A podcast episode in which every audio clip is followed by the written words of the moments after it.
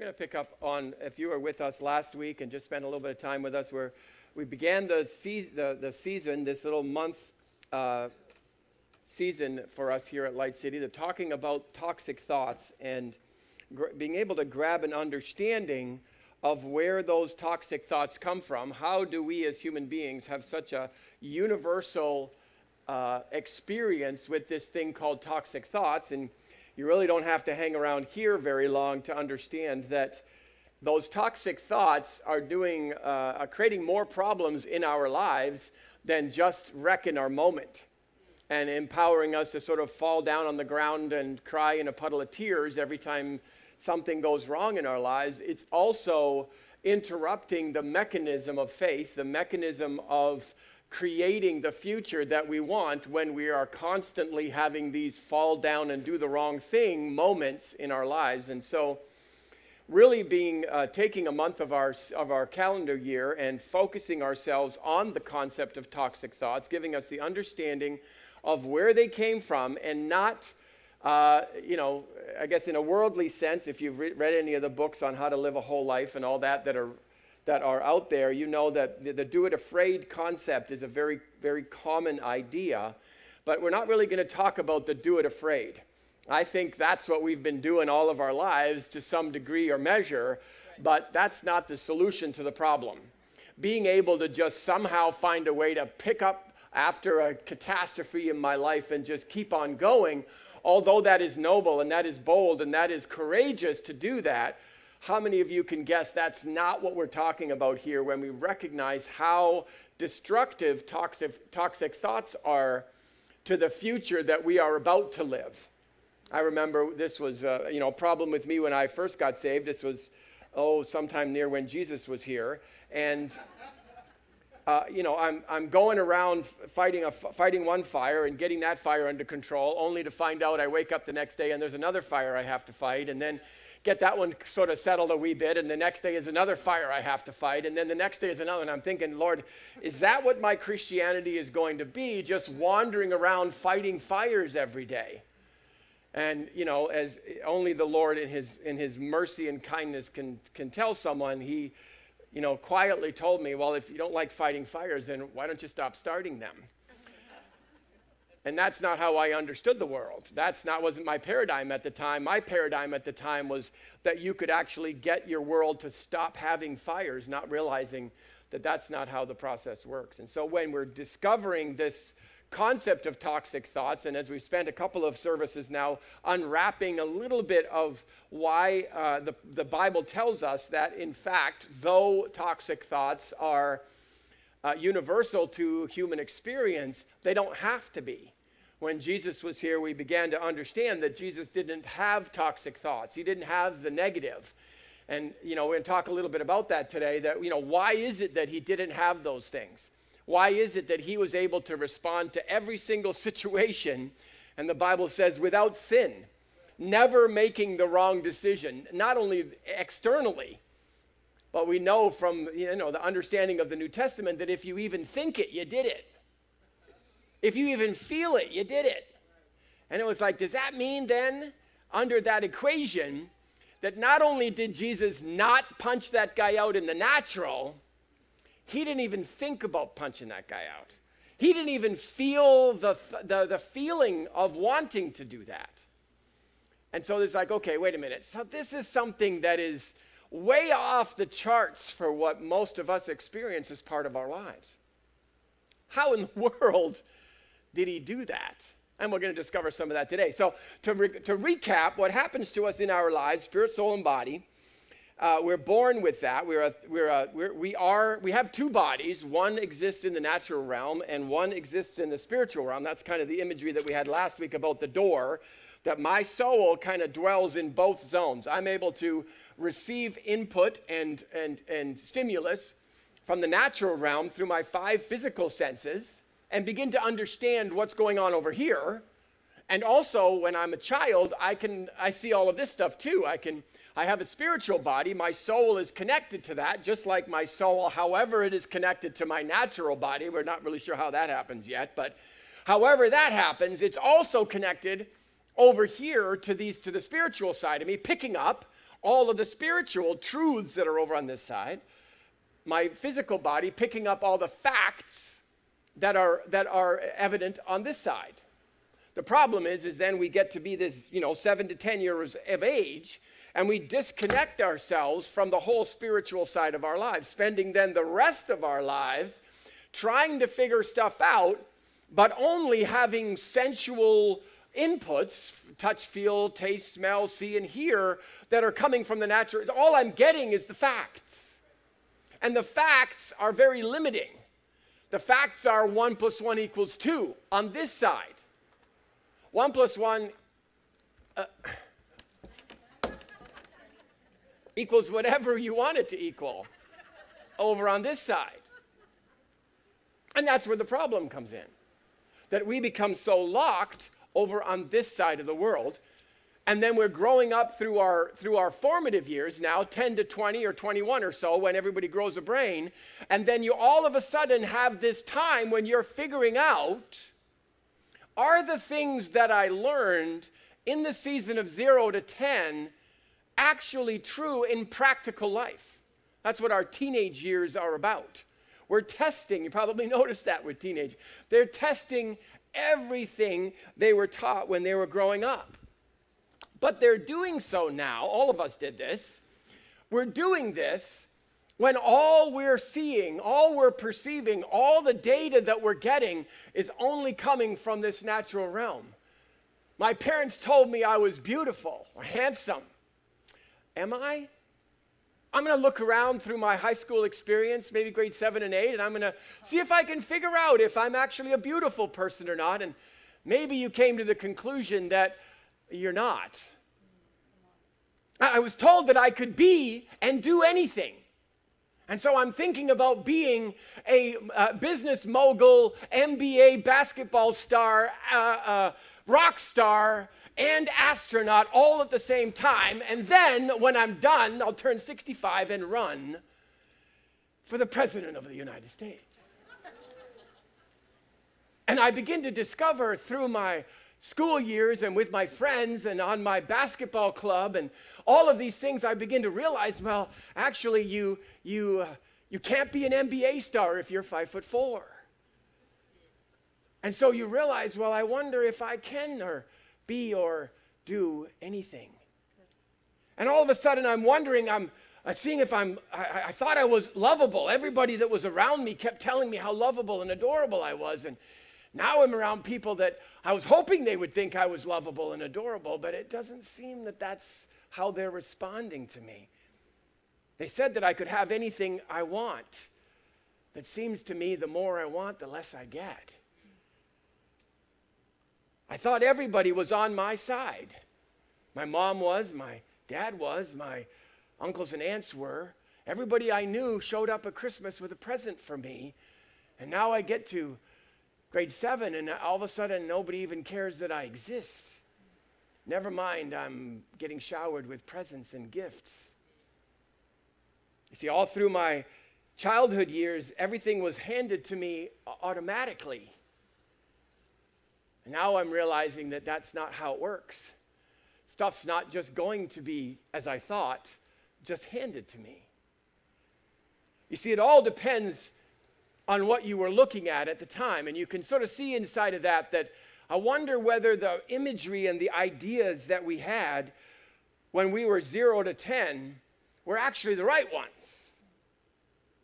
And then when I got locked down into this world of just the facts, everything going on in my soul now was beginning to be challenged.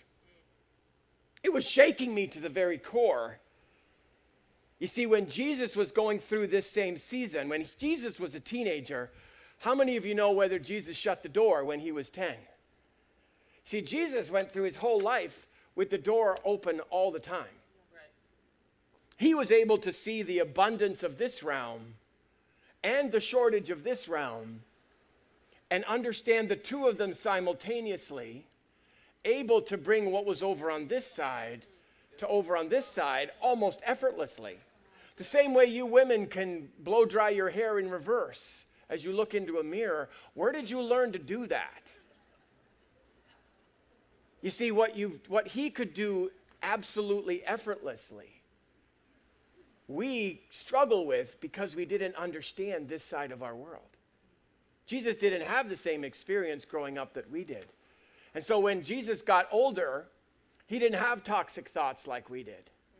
Because all the toxic thoughts are actually coming from my interpretation of the world of abundance and infinite that I grew up with when I was zero to 10 come crashing down around my feet as I was going through the 10 to 20 season of my life, testing whether in fact what I believed was actually true.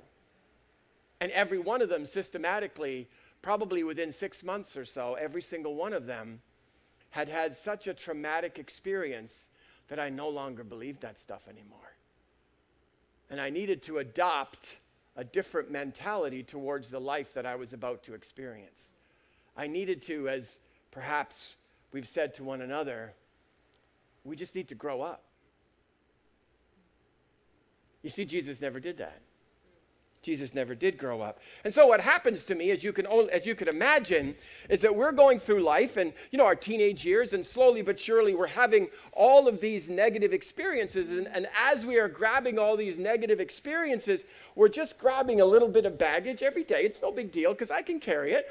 I can figure out how to make it all kind of work in my you know, generally going through all of the teenage years, it wasn't that hard, really. I got it kind of figured out, don't need your help.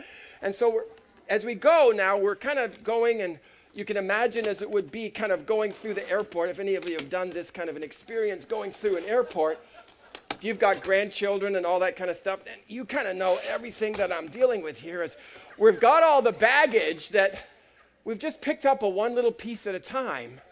And we've got all this baggage and we're trying to, you know, how many of you know this experience? Have you done this in the airport before?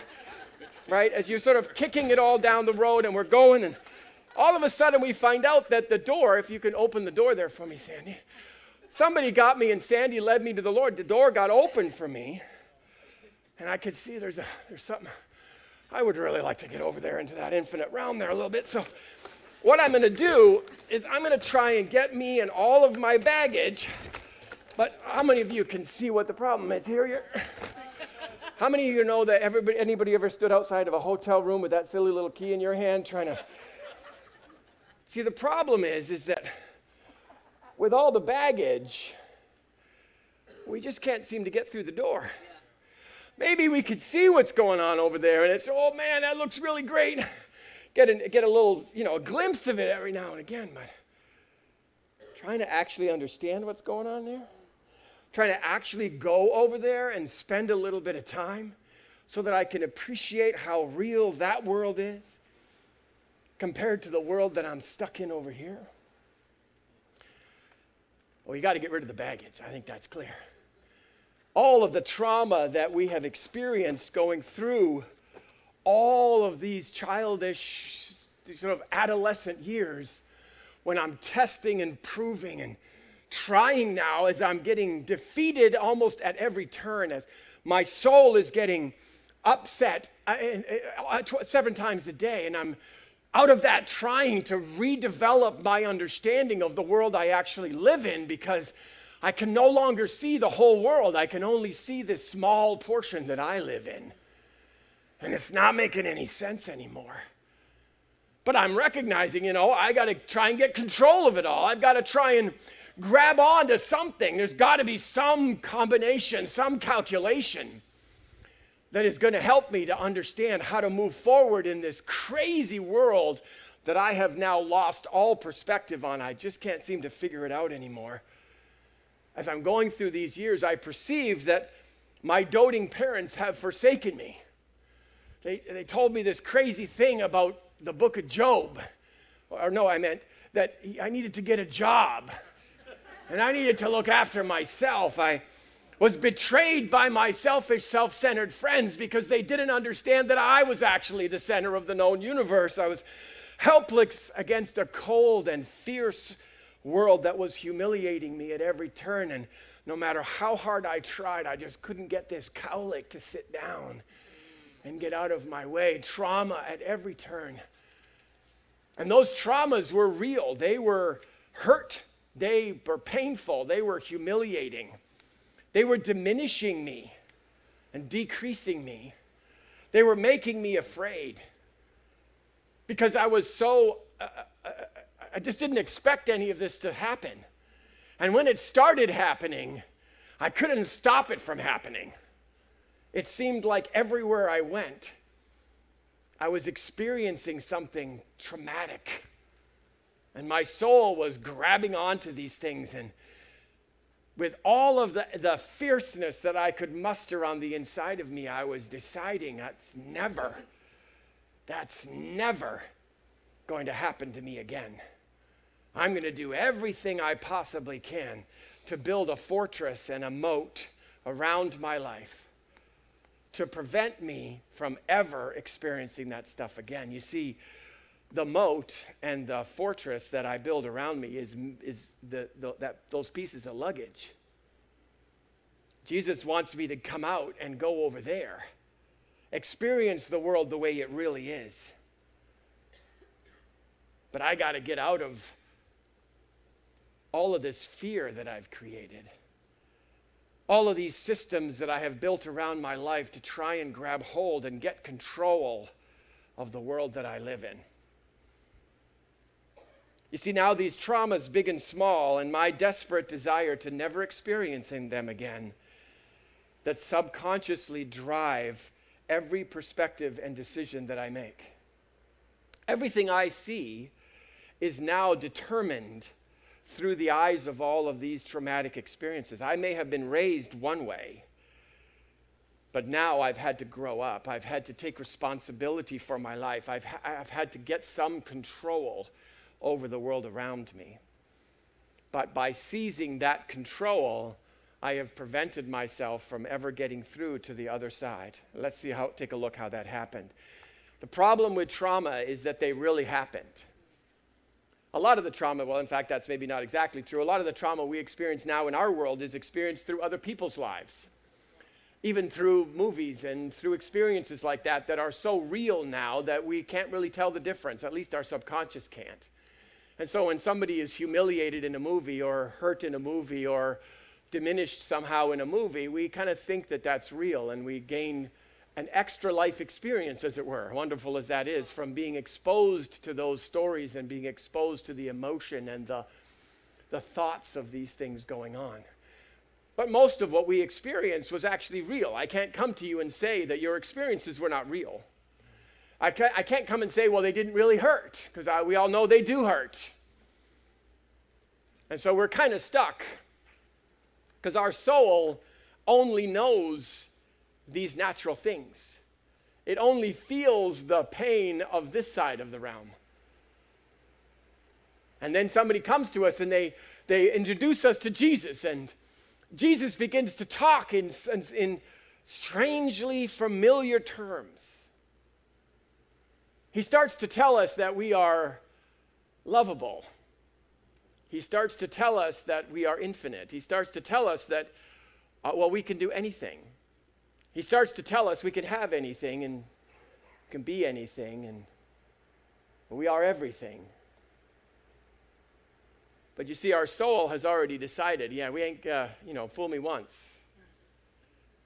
Our soul has already decided, yeah, it don't work like that.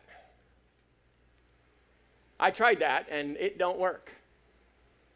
And so what happens? You can see where the baggage is coming from. You can see where the chains are. The chains are even though we hear messages, we have, we have thoughts given to us from the other side.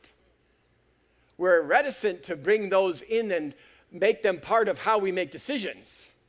I mean, when you're you want to church on Sunday, well, that's great, you know, bless the Lord and blessed and highly favored, and you know, God's with me and God loves. Yeah, okay, uh huh. But then we got to go back to Monday. On Monday, we need this stuff. And what happens to us then is that we get glimpses of what's over there, and then we go back to our world of toxic thinking and fear and dread and trying to prevent the cool, cold, fierce world from destroying us or diminishing us even more when we hit to Monday again this week. And see, that's where Jesus came into the picture. If I can get you to jump into a few scriptures with me.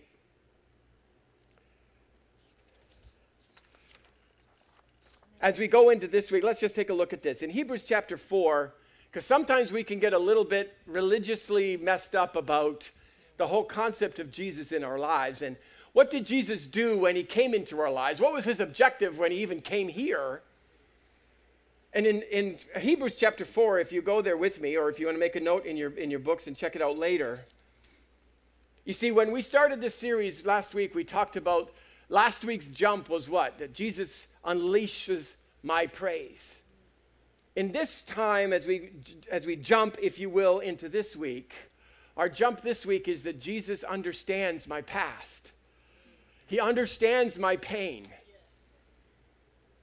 Now listen to this scripture in Hebrews chapter 4. It's in verse 15. It says, For we have a we don't have a high priest which cannot be touched with the feelings of our infirmities, but was in all points tempted like we are, yet without sin it's talking about Jesus that when he was on this planet, oh, we think that Jesus, you know, he was God. You know, as we see the picture soon of the baby lying in the manger, our picture is, is that Jesus, as this little infant, is holding his hands up in the air as he keeps the constellations of the universe all in place. That's what he's actually.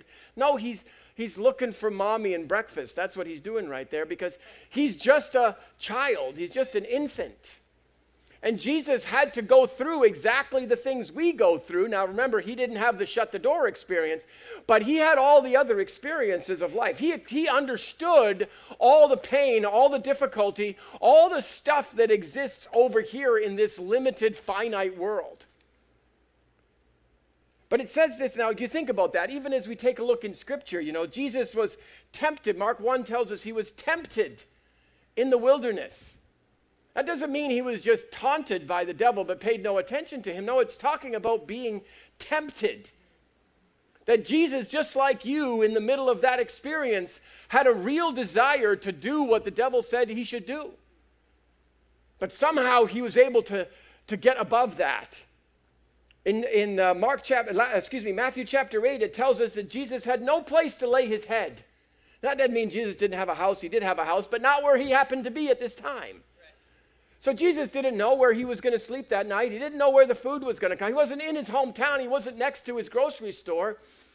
He had to figure stuff out as he went. He had the same insecurities as you were, trying to, to buffet his mind. How am I going to look after all these people? Where is all of this going to come from? Where are they going to sleep? Where are the wolves and the snakes? He had those same thoughts just like you had, but it didn't diminish him, it did not make him afraid. Jesus was disillusioned by his leaders when he went into the temple, remember in those early days of his ministry, and he, he freaked out because these people were not honoring God. They were not really the leaders that he thought they were. And he became disillusioned by that. In John chapter 4, it says he was tired from his journeys. In John chapter 11, when he was, uh, you know, uh, encountering Lazarus, remember when Lazarus had died and he experienced the emotions of all those people around him, and it says Jesus wept. Not because he didn't know what was about to happen to Lazarus, but because he felt all of the pain of those people that were around him gathering and mourning together. In Matthew chapter 26, as Jesus was in the garden, it says his soul was overwhelmed even unto death. How many of you have had that feeling when you feel like your brain is going to fall out your ears? It's just over. You can't handle not another thing. Jesus knew what that felt like to be confused, to be insecure, to have depression and shame and guilt and grief and regret and pain. He understood all that stuff. but the writer of Hebrews tells us, yet without sin. Ah! Now, many of us would take that to mean, well, Jesus was the Son of God. You know, none of this stuff bothered him. He was just on another plane, a different, whole different species of being. He, he's not like me. He wasn't experiencing it the same way that I did. To him, it was like just a, a flood. No, it wasn't. He experienced it just like we did. But it said he was able to experience it without experiencing the trauma, without experiencing it in such a way that it would change his understanding of the world around him, simply because he could understand how the infinite realm affected the situation that he was dealing with in the finite realm. I think I said this last time we were together on Sunday. You know, like imagine Bruce Wayne making a deal and they needed $300 to, to, to set the deal in place. That wouldn't bother Bruce Wayne. He would just say, wait a minute, I might not have it in my pocket, but hang on, I'll be right back. He had a different way of experiencing what you and I might see as a trauma in that moment. He knew that there was an infinite supply right over here. It didn't have to bother, it wasn't a trauma to him. And what it tells us as we go through that, as we accept the fact that, wait a minute, Jesus, you understand what this feels like. You were here. You did this. You experienced exactly the same thing that I experienced, but you understood it differently. You saw it differently than I'm seeing it right now. And see, when we do that, we can respond to negative, limited, fearful, what would perhaps be fearful to the next person. We can experience it in such a way that our thoughts, our emotions, our actions and deeds as a response to that are completely righteous. It doesn't mean it didn't happen. What, means it, what it means is that I can uh, respond to it in a completely different way. Do you remember when we started out last week and we played this wonderful game called Simon Says? How many want to play it one more time, really quickly? Simon says, touch your nose. Simon says, touch your ear. Okay, go ahead and slap your neighbor. now, when you learned that game, that game, okay, wait.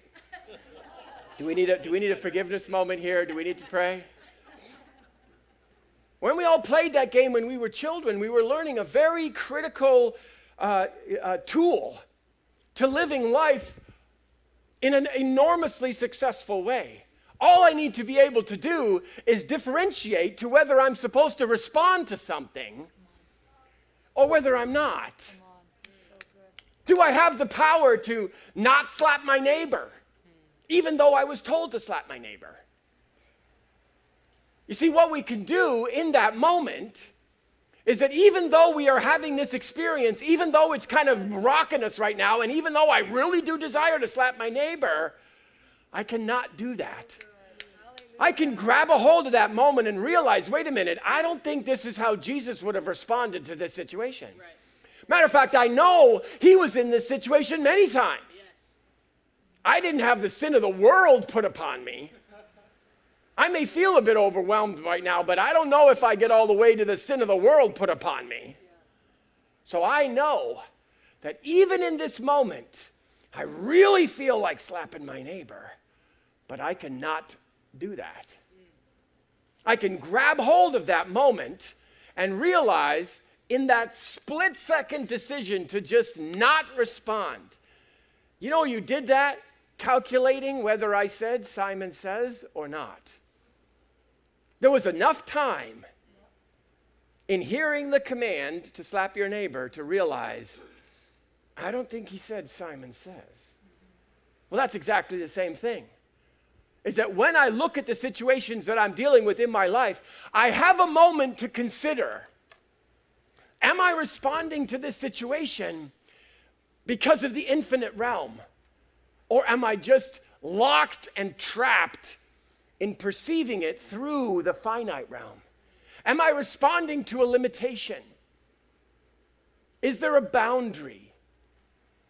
Am I scared? Am I dreadful about what is about to happen? Am I starting to think just about myself? Or can I still think about other people? That's the Simon Says part. Because if I'm doing those, it's okay if I'm doing those things. It's cool. I, we get it. I, I get the baggage. I, I understand. But our victory is going to come when we can stop it just like we did as we were winding up to slap our neighbor. And I said, wait a minute, he didn't say Simon says. And I stopped everything right in its tracks. So good. I see what that gives us the power to do then is we get to go back and say, wait a minute now. So, Jesus, when you were, I, I don't understand how to solve this problem. My cell phone bill is $400 and all I got 60 bucks. It sure looks like I'm in a pro- finite problem. Somehow, Jesus, when you face this problem, when you sit when you were sitting there and 20,000 people were here and they were looking for lunch and all you had was a couple of sardines and a bun. How did you solve that problem? What did you do jesus? Because what jesus did prevented him from getting a traumatic experience right there. Or if he had already had a traumatic experience he was beginning to rewrite the one that he had and when we do that, just that split second, just like you did right there, when I said Simon says, or I didn't rather say Simon says, in that nanosecond, all we needed to do was say, Jesus, when you were here, what did you see? See, Jesus was showing us that there was a way to understand adversity that did not lead to toxic thoughts and toxic emotions and traumatic uh, uh, imprinting that was then going to establish those toxic thoughts and emotions for the rest of my natural life. All based on a small experience. You see, Jesus was able to see the invisible. I need these bags out of the way. I, literally and figuratively. I need these bags out of the way in order for me to really see. Not that this realm just exists. It exists uh, in every Disney movie. But that don't make it real. You see, when Jesus was seeing it, he wasn't seeing it as some imaginary fairy tale. He was seeing it as though it was real. All he needed to do was get it from this side, as we talked about on Wednesday, to come over to this side. But you see, when we're stuck on the baggage side, you know, when the doctor's report comes, when the bank manager calls, when you get that lawyer letter in the mail, it does it sure seems like what's on this side is real. And what's on that side is imaginary in the sense that it's not real. I don't think that's how Jesus saw it.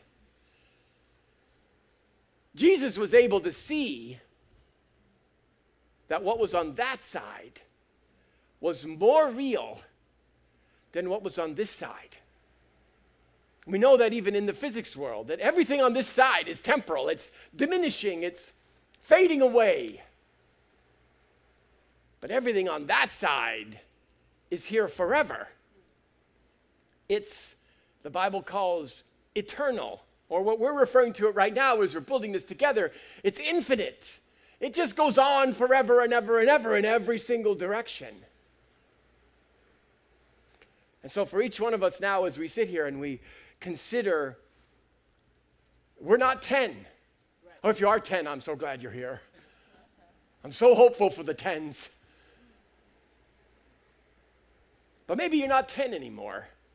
Maybe I got a few miles on me.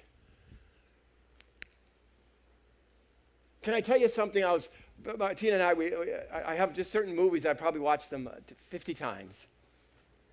And one of those movies that we watched the other night was, if you remember the movie, uh, The Legend of Bagger Vance.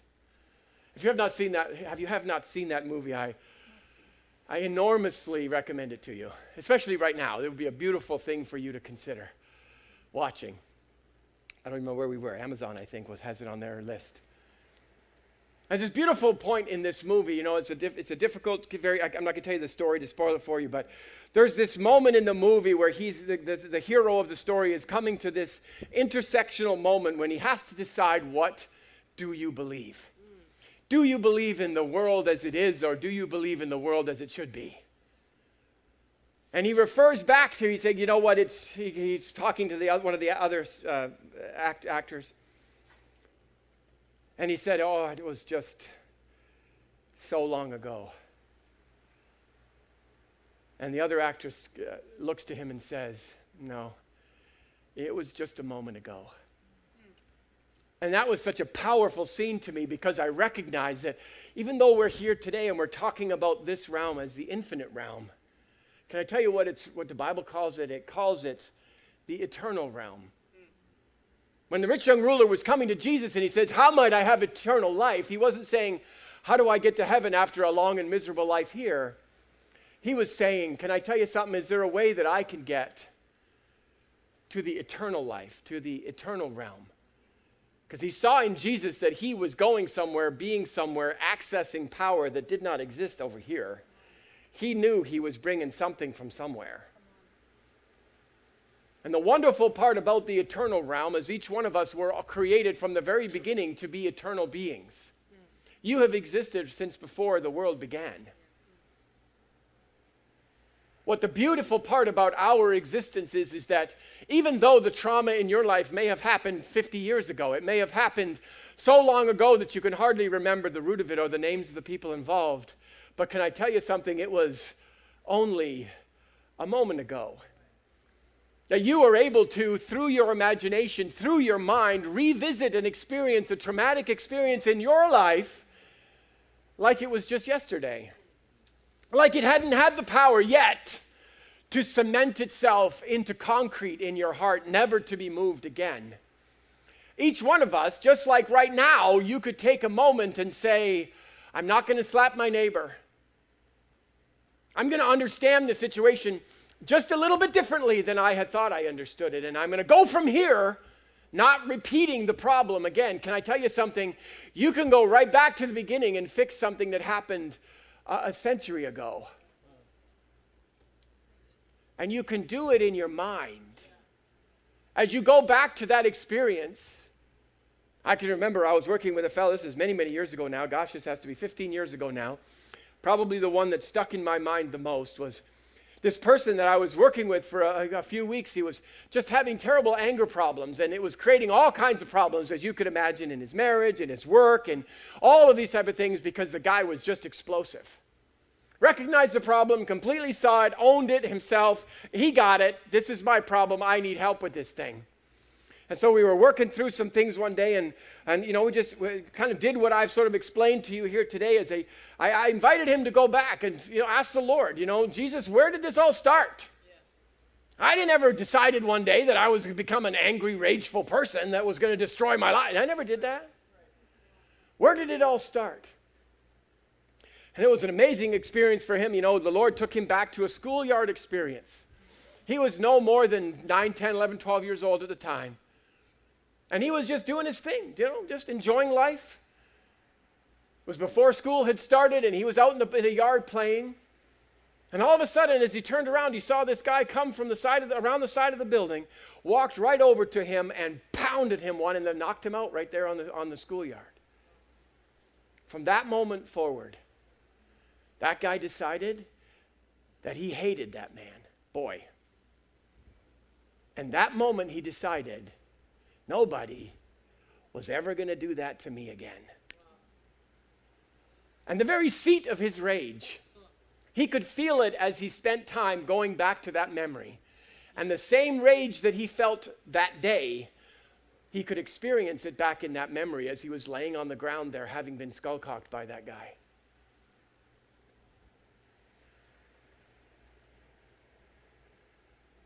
He did what I'm suggesting that you do. Just Ask Jesus. Jesus, if this was you, surely you would have responded exactly the same way.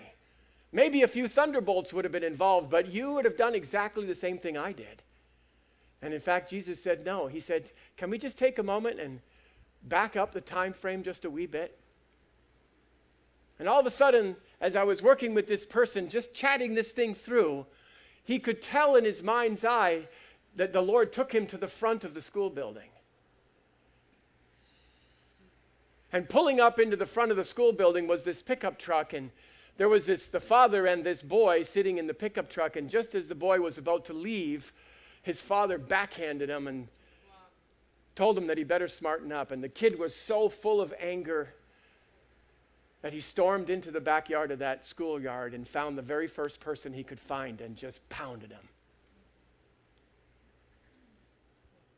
The miracle of that moment was that I was sitting with this grown man, probably the similar age as I was.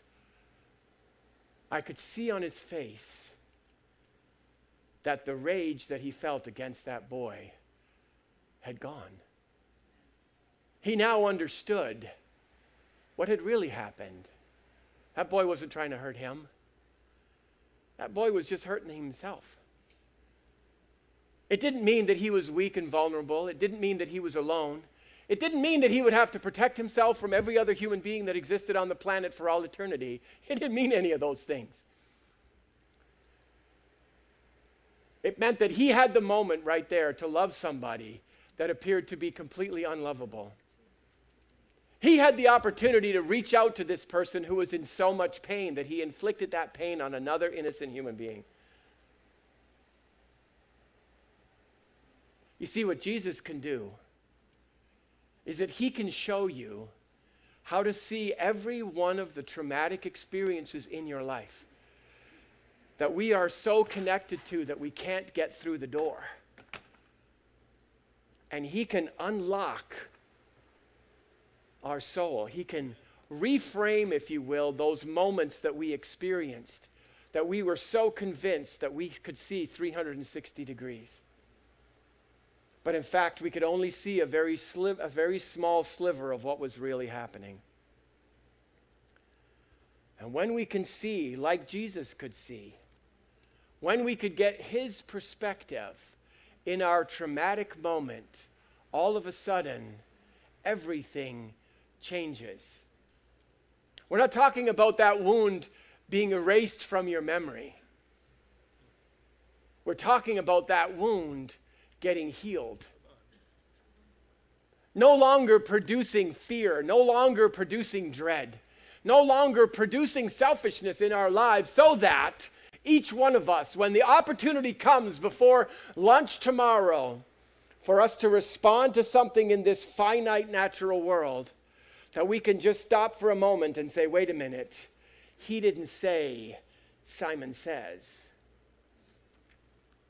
I can slip over here for a moment and say, you know what, Jesus? Can you help me to understand the nature of the situation that I'm facing right now? Can you help me to understand where are the roots of my automatically thinking that I'm going to run out of money, that I'm going to die young, that nobody loves me, that I'm going to experience pain and torment, that I'm going to be betrayed, that I'm going to end up alone. Can you tell me where I first learned those finite ways of thinking? And can you help me to unlock them so that the next time something like this happens, I just automatically think about it in terms of the infinite, in terms of the eternal realm? Then I, like Jesus, can have experiences over here, certainly struggles, certainly difficulties. But instead of having those difficulties diminish me and limit me, I can experience that difficulty, grab the thing that I need, draw it into this realm, and solve the problem of the difficulty or the lack or the shortage or the difficulty or the loneliness or the fear, all of a sudden, my consciousness is no longer trying to or letting me be diminished by that experience. In fact, what has happened to me is that I have taken the little pie and I've made it just a little bit bigger. Not only have I experienced it, but I have become, as Conan says, even stronger because of it. Because what did I learn?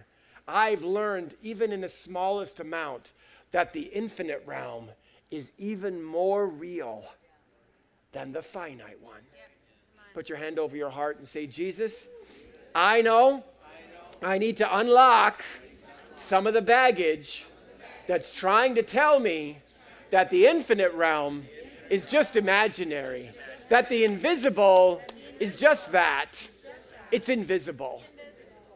I know I only think like that because of the limits, because of the pain, because of the trauma that I've experienced as I tried to figure out this crazy world we live in.